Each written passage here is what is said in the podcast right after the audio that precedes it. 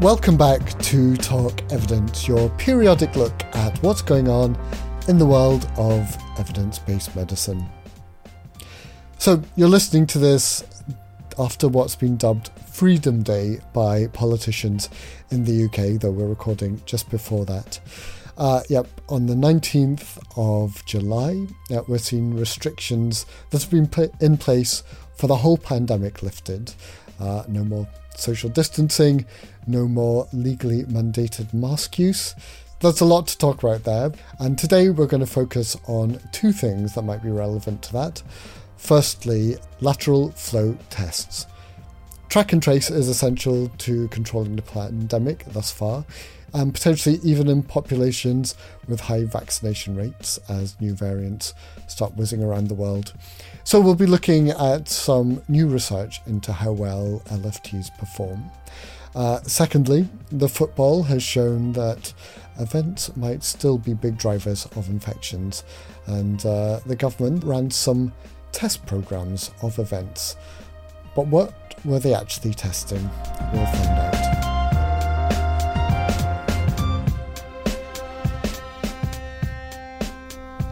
I'm Doug Jarvis, Multimedia Editor for the BMJ, and as always, I'm joined by Helen Macdonald. Hi, Helen. Hi, Duncan. I've changed slightly since last time. Usually I tell you I'm UK research editor, but every so often at BMJ, um, all the clinical editors shuffle around. So I am now research integrity editor. And uh, what? And arresting and GP. Arresting GP. What? What does the integrity editor do? I was hoping you weren't going to ask, ask me that because I don't feel I fully grasp that myself. but um, I look at um, publication queries about uh, ethical matters and complaints um, and look at some of the policies that um, hopefully keep us sending good content your way, whether that's uh, audio or written content. So, uh, potentially lots then to feed into this podcast in the future. I think that'll be interesting. Another point of view that we're always very glad to have is Joe Ross. Joe, welcome back to the pod. Hi, Duncan. Thanks for having me. Any change in your job titles? No, neither moved nor promoted nor shifted around. I remain uh, the U.S. Outreach and Research Editor at the BMJ, in addition to all the hats I wear at my university job at Yale.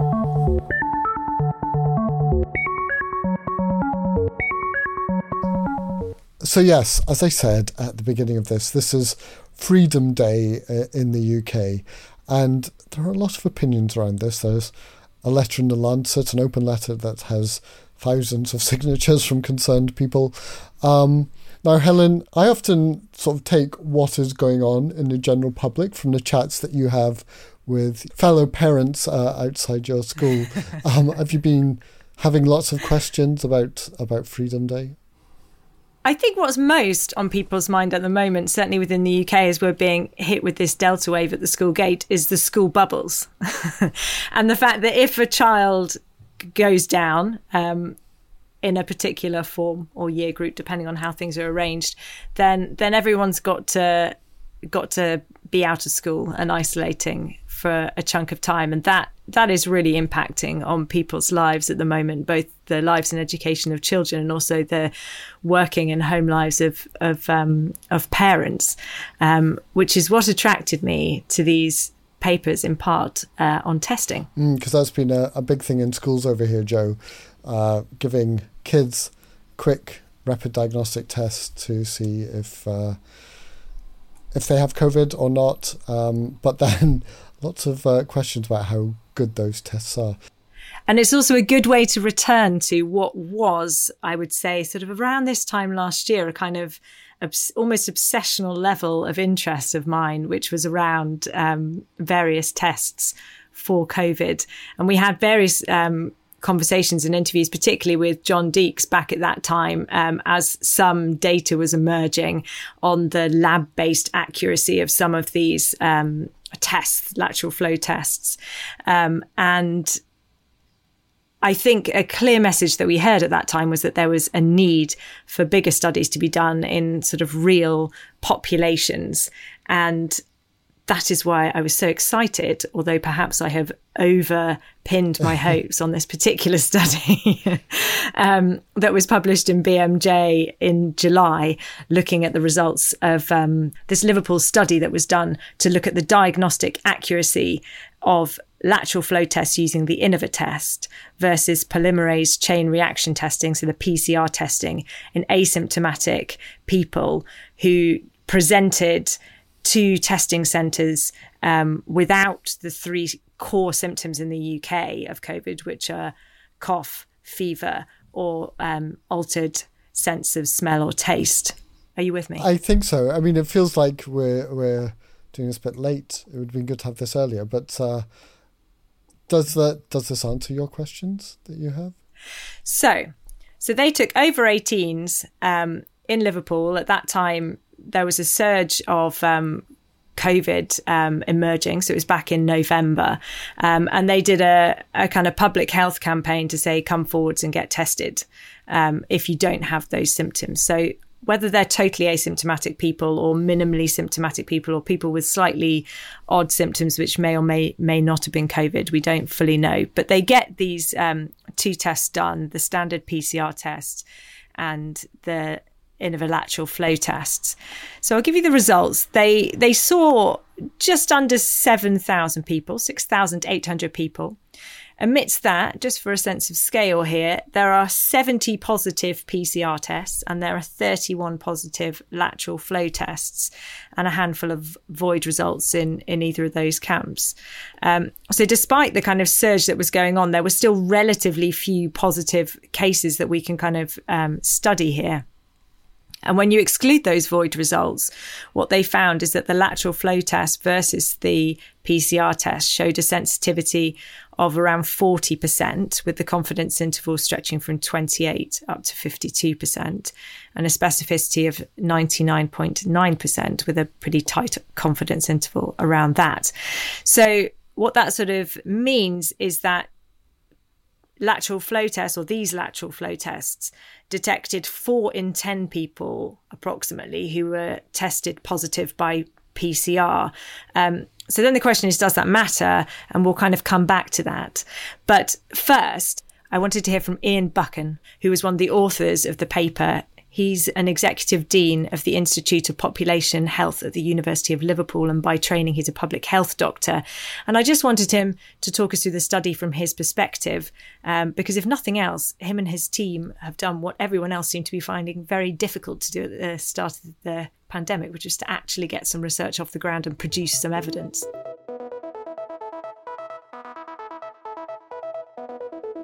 Tell us a bit more about what you what you actually did in the study, how you set it up. In five days, with military assistance, testing centres were set up around Liverpool. A communications campaign was put together very, very quickly uh, with the help of local community leaders, and a quarter of the population came forward under the tagline, Let's all get tested in the first month. So that was from the 6th of December. We started planning at the end, the last day in October, at the weekend, and it was going by the Friday. 6,300 people were identified as infected with SARS CoV 2, uh, but not declaring any symptoms. So, if we assume that they were asymptom- largely asymptomatic individuals, they didn't know that they were carrying the virus, could pass it on, and were able to self isolate uh, via testing that wasn't otherwise available. And so, what triggered them to present themselves? Just if they were concerned? So, we used a mixed methods approach. We went out and did focus groups with communities, say, well, why did you get tested? We ran questionnaires at the testing centres. A sense of duty, so civic duty, helping uh, your fellow resident, a sense of pride in your city doing something for the first time in the world uh, was a big motivator. A barrier was fear of loss of income if you had to isolate. So those in, in more disadvantaged areas uh, were more likely to get COVID and less likely to get tested. Mm. Uh, that was an important finding. We anticipated that that would be the case. And you did um, in this study, you compare the accuracy of um, one of the lateral flow testing um, kits to uh, PCR testing, which you're using in this sense as the gold standard test. Talk us a bit through um, the utility of that comparison. So, if we're looking at sensitivity, uh, you, you've got greater sensitivity, particularly in the early stages of infection from PCR. But I have to wait one or two days to get the result.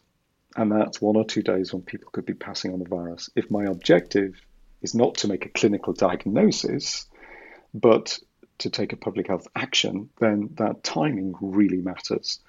So, sensitivity and specificity and predictive values in isolation from the time it takes to get a test result doesn't give me the answer I need in a public health, scientific, or practical way. As I am trying to optimize that mathematical function of 1 over time to percentage appropriate action. So we want a quick action, quick result, which we get from rapid testing in 30 minutes. Um, a quick action, which is the large proportion of people who are told they're positive isolating. Um, we've mentioned earlier that the, there is difficulty there for people on low incomes having enough support to isolate. And it, it's only those factors combined that will maximize the outcome I'm looking for, which is a reduced transmission of that virus. Mm.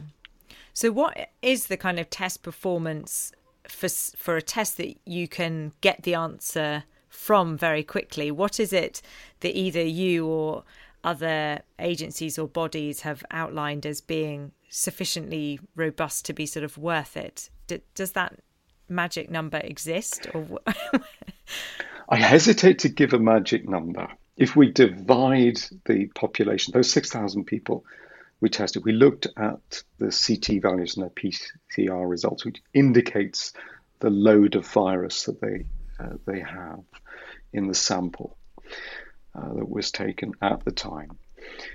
And those with a higher viral load were more likely to be picked up by the lateral flow tests. Uh, around 80% of those who, so what we would interpret as substantially infectious, but I can't put a, precise figure on the infectiousness because those studies still need to be done to relate lateral flow positivity specifically to infectiousness, but we infer that from viral load. Uh, estimates have been made, maybe 7 out of 10, 8 out of 10 people who are substantially infectious, but times change. We've now got transmission at lower levels of virus with new variants, a large proportion of the population vaccinated, younger people accounting for more transmission, have a different pattern of symptoms. Uh, people who are reinfected will be infected at lower levels of virus. So it's a very complex situation to give a precise number on.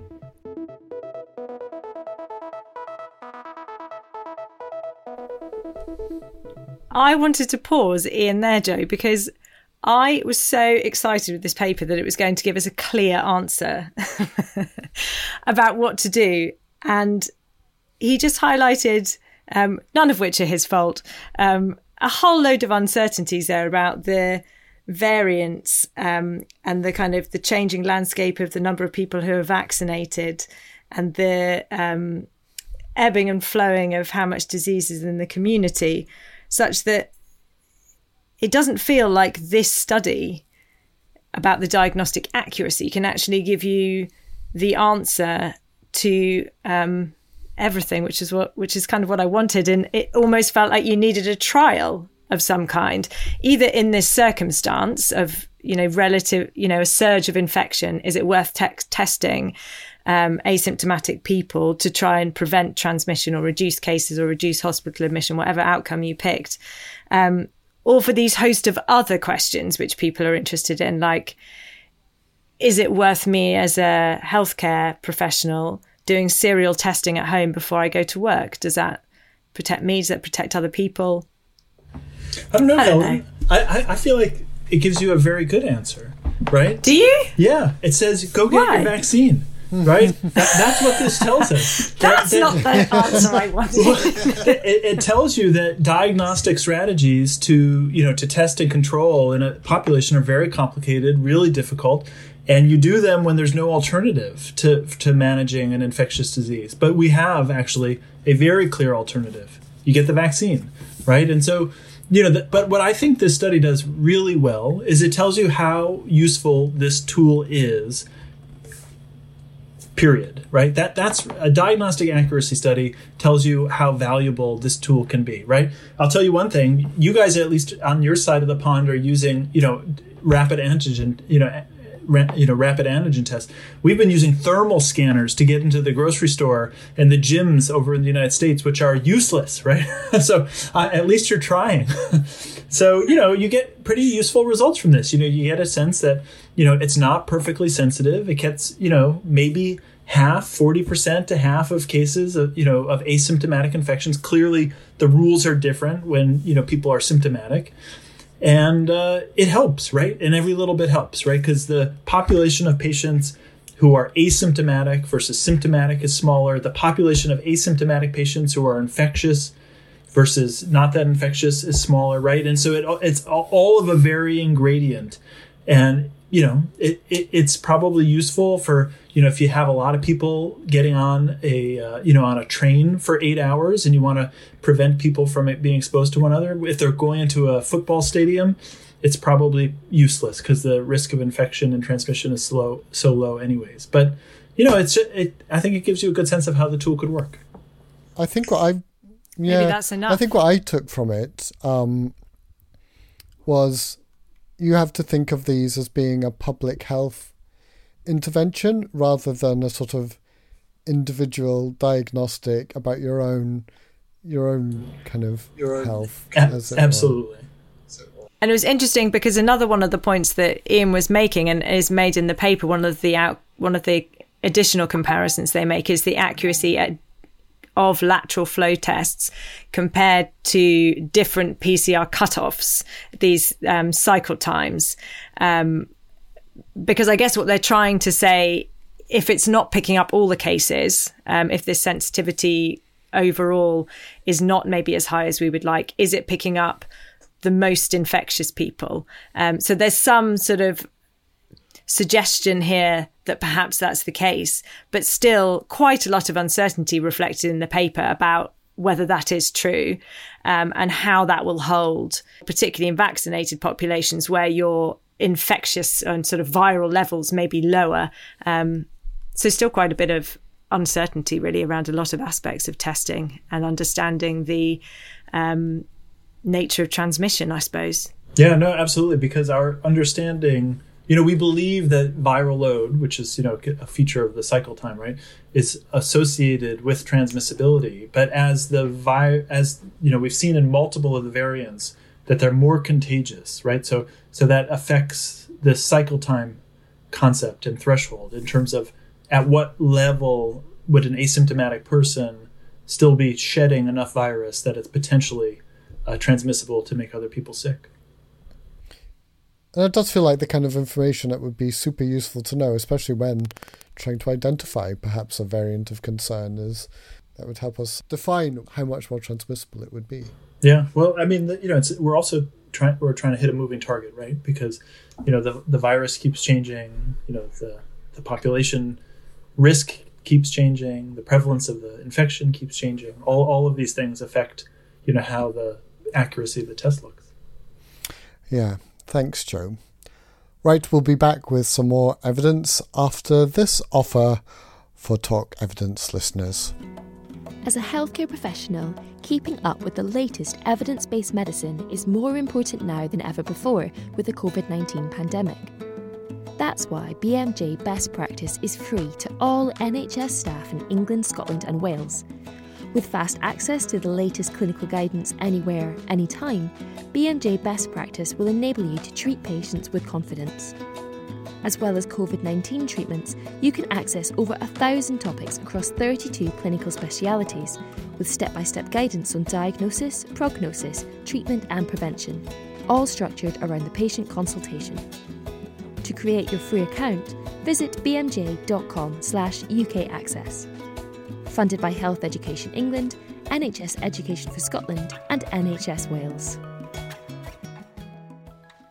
Getting back to your point, Duncan, about Freedom Day or whatever you so like to call it, um, this testing is also relevant to that because one of the um, other projects that Ian's been involved in that I spoke with him about in addition was this UK events program. And I think we should come to that next. Yeah, absolutely. I think uh, if you've been in the UK, Joe, you would have seen the football and the crowds of people. And uh, I think that's a, a, question on everyone's lips. Like how how do events affect uh, affect COVID transmission and the course of this pandemic. Have you heard of this program, Jay? Very, very little. Very, very little. Okay, I think we should take you as the bar for anyone that's outside the UK. So we'll assume that nobody knows anything about it. and here's my 30 second attempt to bring you up to speed. So apologies for oh, well any done. gross sweeping statements or inaccuracies that's introduced in me trying to do that. Um, but this is a program that um, sort of the documentation online begins around March 2020 on this. It's quite sprawling, so I've pieced this together from various locations. But um, the overarching question here is trying to understand, or the government trying to understand, um, is there evidence of increased risk of transmission from events? And what aspects of events are likely to contribute towards transmission? So, whether that's to do with the venue, like whether it's outdoors or whether it's indoors, whether it's um, about how people flow through the event, um, looking at different seating options, whether you're sitting down or standing up, um, where the bathroom facilities are and how you use them, whether there's alcohol on sale, what time of day the event is. Um, this whole variety of environmental and behavioral kind of features um, and also looking uh, at the use of lateral flow testing around those events, particularly as a way to kind of enable you to go to the event because you're producing evidence that either on the day or very close to the day of the event, you have a negative lateral flow test. And over here, they've been looking at a whole variety of events, which they're calling pilot pilot events. Um, some of them are business events like conferences. Um, they've also looked at sports events. Um, they did a sports events at sorry, they did a sports event at Wembley Stadium with social distancing, slightly different to the one that Duncan was, I think, referring to the uh, the Euros uh, final there, which did look very busy. Um, they've done music festivals, uh, the Brit Awards. Uh, five kilometer running race, uh, snooker competitions, a whole whole variety of indoor and outdoor events. Most of them were small, and at the time that they were running in, in the spring in the UK, sort of tail end of the winter into the spring, um, they estimated that given that you were going to have to do a negative lateral flow to get to this event, perhaps about one in 800 people going to the events might have been testing um, positive. The way that these are set up, um, it's not really a trial situation as such. They're sort of more pilot. So there's no control groups um, the nature of the population that you're drawing on in some of these events is easier to characterize than others. Um, so, kind of causal inferences here are going to be quite tricky. Um, and the numbers involved um, also make it quite difficult. So, they did anticipate trying to do some pooling of data to come to some overall answer about whether there was increased transmission. Although I think in the reporting of now, what are the results of the phase one pilots, that's been somewhat downplayed. I don't think anyone's um, making much comment on that, and and more looking for. Um, suggestions, I guess, on how events should be run going forward. So there's not crystallized kind of policy recommendations that come out of the document, which is now reporting these um, findings online, or certainly not not ones that I could see. Um, I guess people might have been looking for things like how many people per meter squared is it okay to have indoors? How much airflow do you need? Do you really need to be wearing masks in certain situations? But um, Ian, as I say, who I spoke with earlier, was involved in one of these pilots at a Liverpool nightclub and spoke to me a bit more about it. So let's let's hear what he said. Ian, can you just begin by telling us what uncertainty we had around the contribution of events to spread and what this events program was was broadly set up to look at? Uh, the events program was part of the bigger program with its origins in community testing, really asking for greater clarity uh, around unpicking the uncertainties in tests to protect, the mass testing, removing risk from a general population, test to release from quarantine, a very targeted indirect harm of COVID, and test to enable return to restricted activities that are important for mental health, for social fabric, and local economies. Half of Liverpool's economy depends on events, visitors, and hospitality. And that's a lot of jobs, a lot of security, a lot of indirect harms that I have to take in the round as a public health physician, cognizant of the WHO definition as health, the complete state of physical, mental, and social well being, not merely the absence of disease or infirmity. So this was um, looking at a world where, which was ostensibly back to normal in terms of the functioning of the events once you got there. There were no additional um, measures that people had to take. It was just do do your test um, beforehand and let's follow up and see what happens afterwards. Yes, and, and the only reasonable, arguably the only ethical way of running that research was to run the events in a way that they could be sustained. Otherwise, the evidence couldn't be put into practice, and mm. that hmm. would be a dishonest promise to the public who wanted those events back. They had to be run realistically, and realistic includes selling alcohol, because the venues don't make enough money to stay open unless they sell alcohol. They had to reach a certain capacity to break even. Um, so Liverpool chose, because of its low rates of SARS CoV 2 at the time and a very detailed data system that allowed contact tracing to happen even before the events had opened. The people were called if they were a contact of a lateral flow positive um, to ask, Are you thinking of going to that event? We don't have information on you, but please don't go. Um, so a lot of activity happened to contain any potential outbreaks. And the outcome was that there were no substantial outbreaks, certainly uh, beyond that which we expected uh, to be able to contain. So there are no uncontained outbreaks, but it took a lot of that, work. Yeah, I was going to say, and you mentioned you wanted the events to sort of be realistic. Is that follow up that that extra scrutiny that that the events generated is that realistic going the forward? The capacity has to be there in the contact tracing service. So at the moment when the service is incredibly busy dealing with the Delta wave, uh, no, that capacity isn't available now.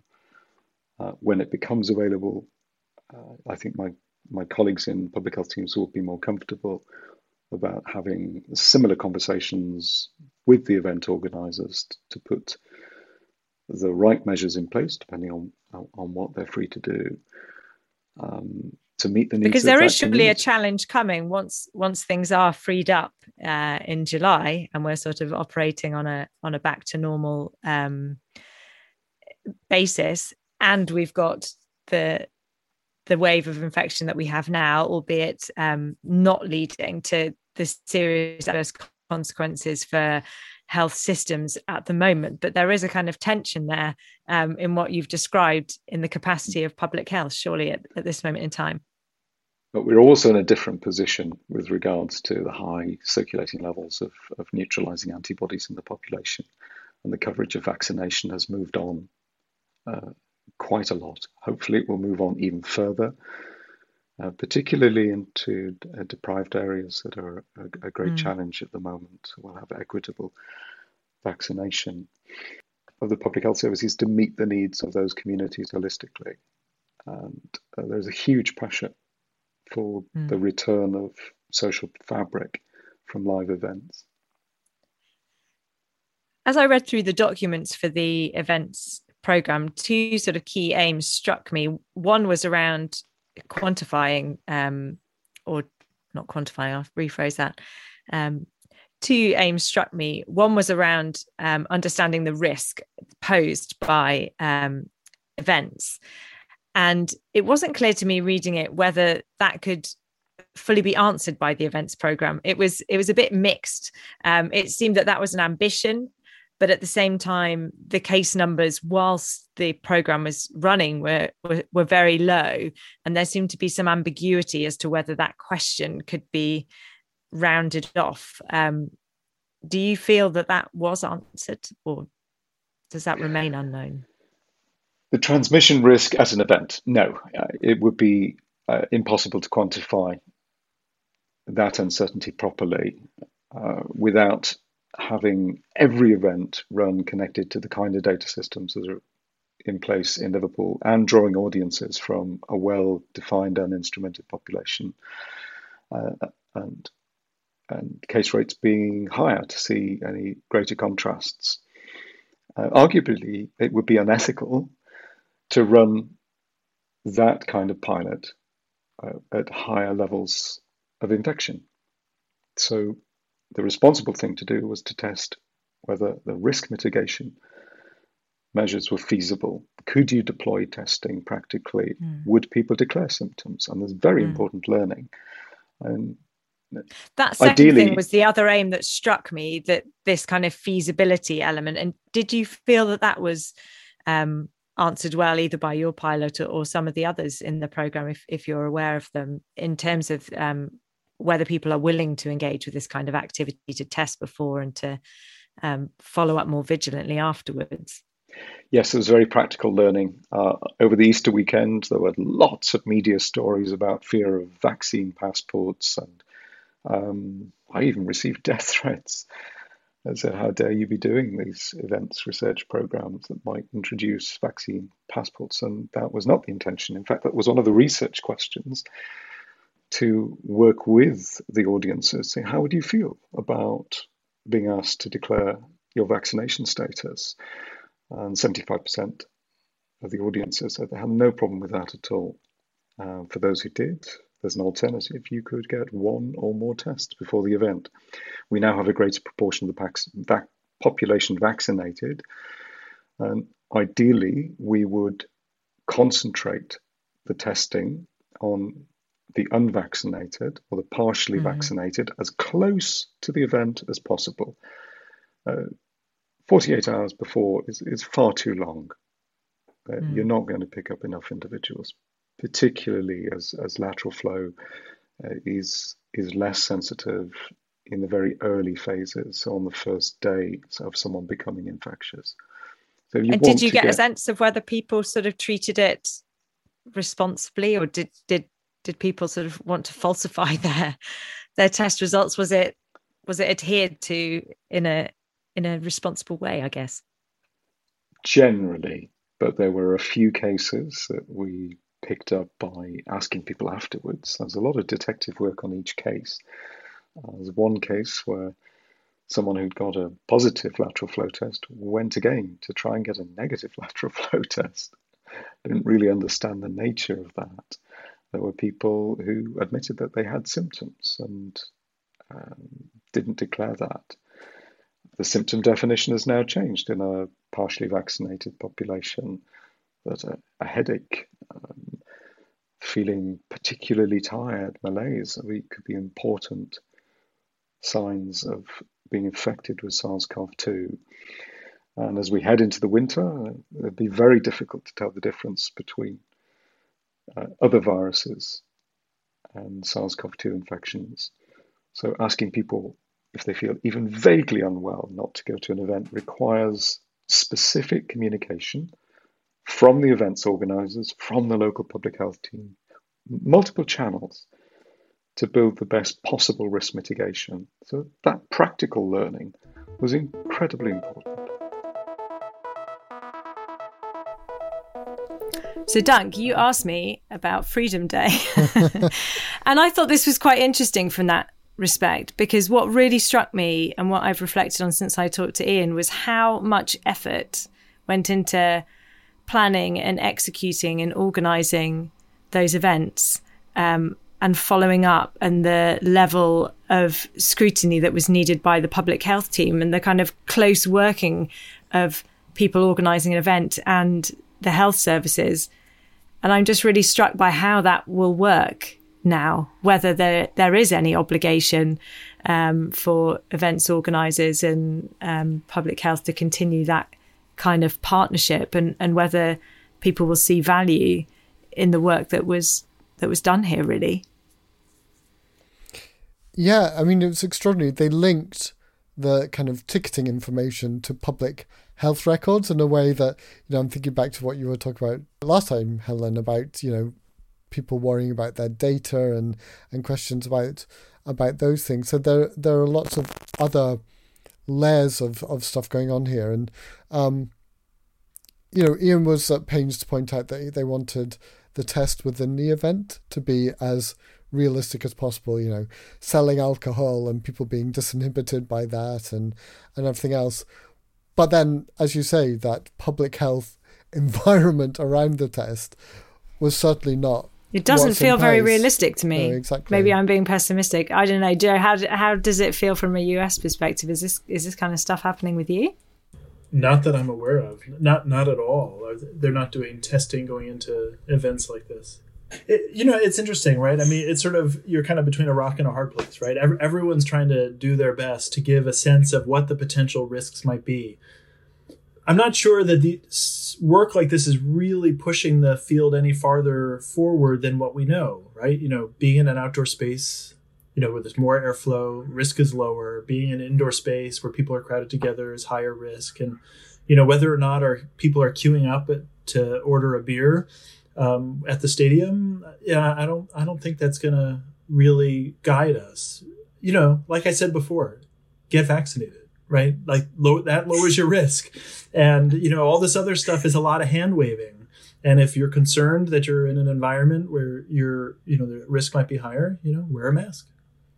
I'm sorry. I, I, I, just feel like I mean a lot of this was what we needed to do before there were vaccines, right? That's the that's the challenge. Um, but now it's really much more simple. Yeah, I mean, i that feels really true. That um, this was all questions that we wanted answered a year ago. A year yeah, ago. yeah, exactly. yeah, I suppose they were harder to answer a year ago, weren't they? Because you know, I guess we were sort of in in lockdown then. Um, but yes, I suppose events events pilots could have been done sooner. I think another area of interest would be um, the running of of sort of healthcare events in a way you know the areas where where people are gathered in connection to receiving their healthcare um, looking at waiting rooms and in hospitals and primary care clinics. I think that's the other area as we're aware that a lot of routine care has been on hold and now we need to get it moving. Um, and we know so much of that first wave of infection was perhaps contributed to by um, by healthcare itself. Um, in some ways, the spotlight that's on events um, feels a little bit unfair. Um, you know, that I did the healthcare system need to look at themselves a little bit harder and think how how are we doing in terms of our ventilation and should we be adjusting the way that we run our clinics or structure our appointment systems to to mean that we are not introducing unnecessary risk? Yeah absolutely. I suppose when you think about the populations who attend a healthcare clinic versus those that attend you know uh, a big like dance event then yeah you know the risk profiles for those people are different when it comes to mortality and things and um, speaking of mortality, uh, Joe, you've got a paper to tell us about, um, which is looking at that. Uh, We've been very UK centric, haven't we? Now we get to be very US centric. And I said to Joe, I felt in this paper it was posed as a paper that was interested in multiple countries, but I felt really they were only interested in the US. well, it, it, it's only using those other countries as a way to p- provide a benchmark for how we're doing in the yes, US. That's right? true. It's true. yes. Yeah, exactly. Uh, well, you know, this is this is not the only paper like this. There have actually been a handful of papers that have tried to use this kind of population, uh, like mortality statistic databases, to understand the impact of the pandemic on life expectancy, right? I mean, everyone, you know, in all of these communities around the world, we've seen so many people die prematurely. And the question is, well, you know, what does this mean at the population level? And there's been some excellent studies, including ones that we've published in the BMJ that have looked across the world. This one in particular, though, what I liked about it is yes, it was focused on the US. That's not why I liked it. But what I really appreciated about it is that it tried to dig in and look uh, at um, by socio-demographic variables, you know, by the population, race, and ethnicity. What's happening in the US? I mean, obviously in the US, you know, there's rampant racism, you know, communities of color are often disadvantaged and have less access to resources. And they're also the same people who are uh, you know, because of poverty, living in more full households. And so they were more at risk of getting infected and experiencing the burden of this disease. And so what this shows is actually they look at population health data between first between 2010 and 2018 to see what's happening in the U.S. relative to peer countries, and um, actually uh, things weren't going well even then. Right in the United States, you know, at, in 2010 we were uh, just a shade under two years, living less, two years less longer than these other peer countries. But by 2018, it was now three years. Um, and then, you know, they looked at between 2018 and then 2020 to account for the, you know, to look at the impact of the pandemic and found that that gap increased now from three years to more than four and a half years. And, you know, so that this decrease in life expectancy in the United States was eight and a half times greater in the US compared to, to these peer countries. So clearly, we did not do well. We did not manage our population health well, and we, you know, experienced really terrible burden of disease. But worse among that is when you sort of dig down, you see that the communities of color experienced most of that loss, or a disproportionate amount of loss. So um, the the gap uh, from 18 to 2018 to 2020 was almost four years in the Hispanic communities, over, just over three years among non-Hispanic blacks, uh, but only a shade over a year loss of life expectancy among non-Hispanic whites. So clearly, further evidence of inequities and disparities in the U.S.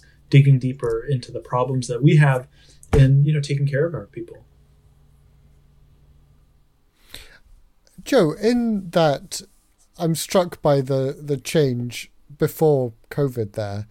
Um, was US life expectancy actually dropping by a year, or were the other countries pulling even further?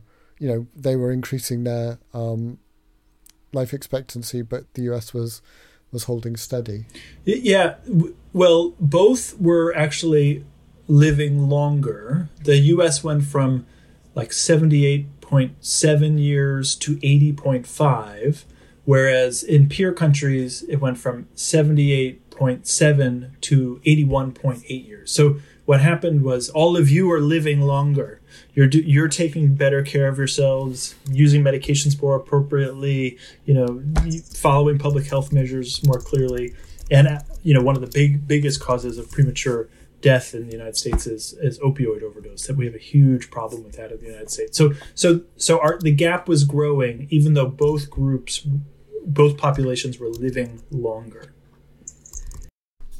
While you were talking, Joe, um, you mentioned two things: using medications better, um, and prescription. Well, you mentioned opioids, which made me think of prescription of opioids and other general controlled substances. And I found two little snippets to share with readers, um, which uh, which at least one of these you remember quite well, the Operam trial, which which came out just recently on BMJ.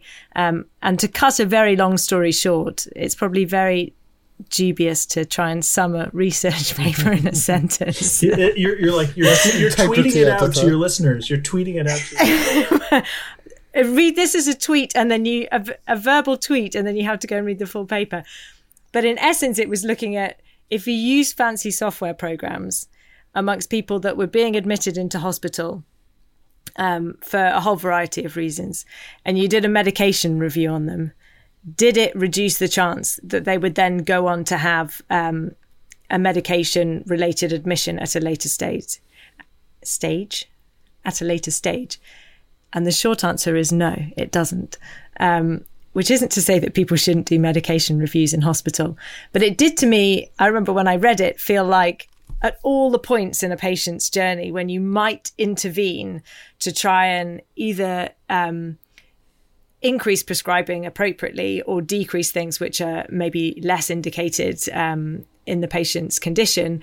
Um, just as you were being admitted with this sort of slightly unstable situation anyway, and maybe being reviewed by people who don't know you particularly well, um, this didn't, on the surface of it, seem like a great light um, as a way forward. But you know, it's a it's a great trial. I mean, the outcomes they used, you know, a hospital, a drug related hospital admission or death, those are hard outcomes to change. Don't lose fact, like uh, don't don't lose sight of the fact that you know almost ninety percent of people uh, had an inappropriate medication prescribed, you know, that, that was picked up by this program. So we, we may not be able to avert deaths uh, through, but there's still ways to improve prescribing and, and take better care of patients.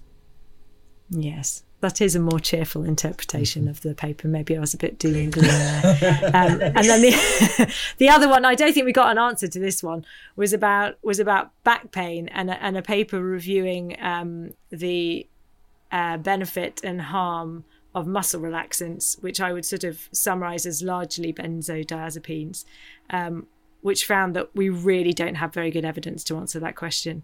Um, which again, sort of inherently feels like not a very good prescribing idea to me. Although um, I can probably think of a handful of occasions when I was practicing that I I did do it mostly for patients who had said they'd had it before and it worked very well. I think any fresh consultations I didn't even necessarily put it on the table. But I don't know what you made of this one. Well, I mean, this is a great, great study to prompt, you know, our, our public sector, our governments to fund a good research study because, you know, managing pain is so difficult. And, you know, for some people, you, there, you know, there's this anecdotal evidence that benzos and other muscle relaxants really do help. They take that pain intensity down and it allows people to get into physical therapy and feel better. And you know what we see here is you know there's been a lot of kind of small crappy trials as you know as the moniker goes and it would be great to get one good one